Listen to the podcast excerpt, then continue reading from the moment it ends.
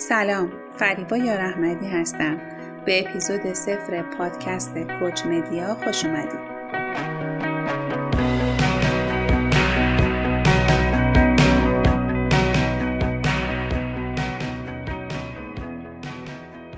چرا به حرفه کوچ علاقمند شدم؟ چرا تصمیم گرفتم سبک حرفه ایم را از نگاه مدیریتی به نگاه یک کوچ تغییر بدم؟ و در نهایت اینکه چرا تصمیم گرفتم تجربیات و دانش حرفه ایم رو با دانش و مهارت های یک کوچ ترکیب کنم.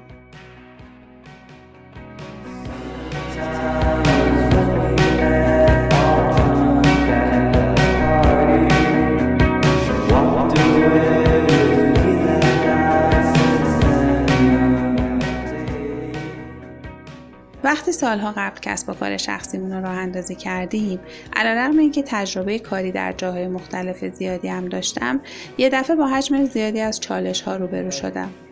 چالش هایی که هر کدوم دنیای متفاوتی داشت و هر کدوم به کار و مطالعه و مشاوره زیادی نیاز داشت تا بتونه به پختگی برسه. خیلی از چالش ها با مرور زمان و کسب تجربه کوچیک و کوچیکتر شد.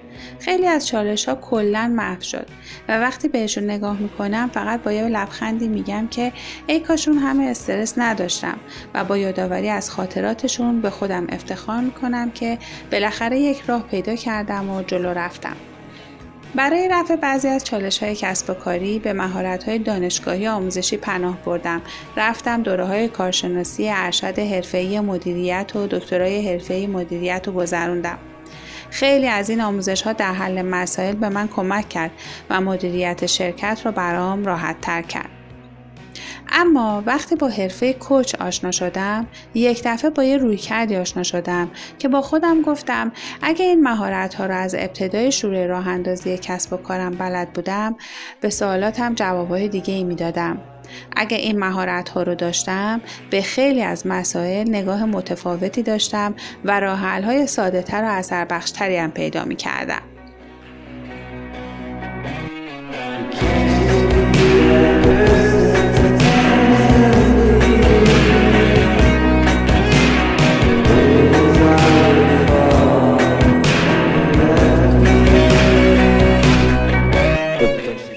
کوچینگ چیز جدیدی نیست.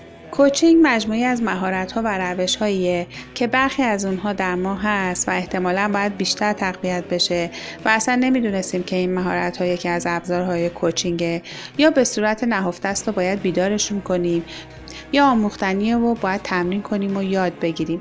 ولی کسب این مهارت ها به ما کمک می‌کنه تا خودمون رو و سازمانمون رو بهتر بشناسیم و به مسائلمون از منظر و دیدگاه های مختلف نگاه کنیم و اونها رو آگاهانه تر بررسی کنیم و طبیعتا راه حل های بهتری هم براشون پیدا کنیم. برای همین تصمیم گرفتم برای شما شنونده عزیزی که دارید این پادکست رو گوش میدین و به احتمال زیاد به موضوع کوچینگ علاقه دارین از کوچ و مهارت های کوچینگ یا همون مربیگری صحبت کنم و به شما بگم که این مهارت ها چقدر اولا در رشد ارتقای شخصی و بعد در رشد ارتقای حرفه و در کسب و کارتون بهتون کمک می‌کنه.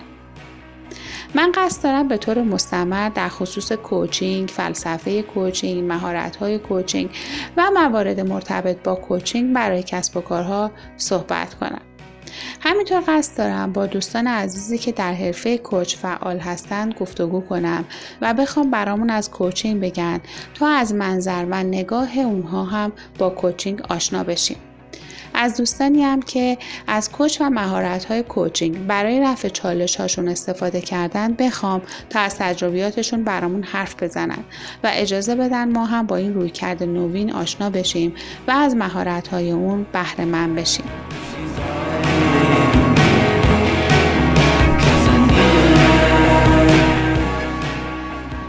من فریبا یار احمدی هستم. مدیرعامل مؤسسه مطبوعاتی دیدبان.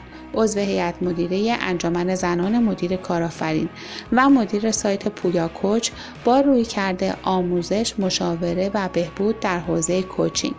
با ما از طریق پویا کوچ داتای آر همراه باشید.